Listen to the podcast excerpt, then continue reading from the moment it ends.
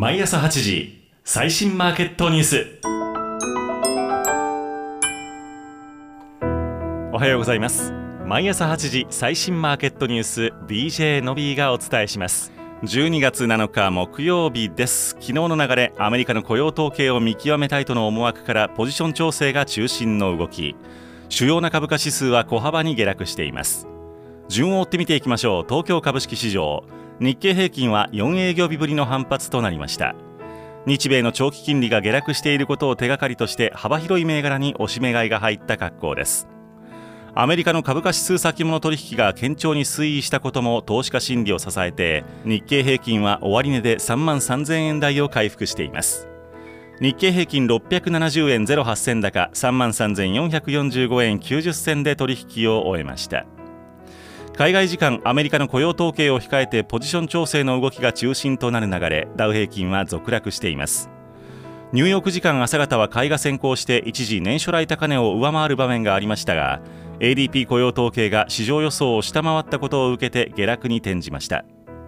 アメリカの長期金利は続落していることから底堅い状況は続いているものの雇用統計で労働市場の一段の落ち着きを示すデータが得られるかどうかに注目が集まっています。ダウ平均70ドル13セント安。3万6000飛び54ドル43セントで取引を終えました。為替市場方向感のない動きが継続しています。ドル円147円台の狭いレンジでの動き。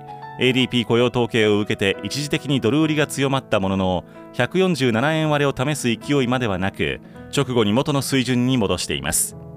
FRB の利上げサイクル終了は確実視されている状況で短期金融市場では来年3月の利下げ開始を半分以上の確率で織り込んでいます。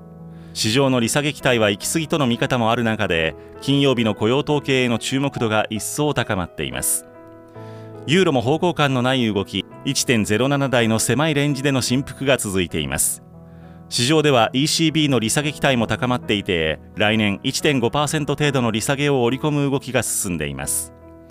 本日朝方ドル円は147円の20付近ユーロは1.0770付近日経平均先物3万3000飛び90円付近での推移となっています。より詳しい最新のニュースを Voicy 昨日の経済を毎朝5分ででお伝えしています。番組の概要欄からリンクをクリックしていただきましてご登録をお待ちしています。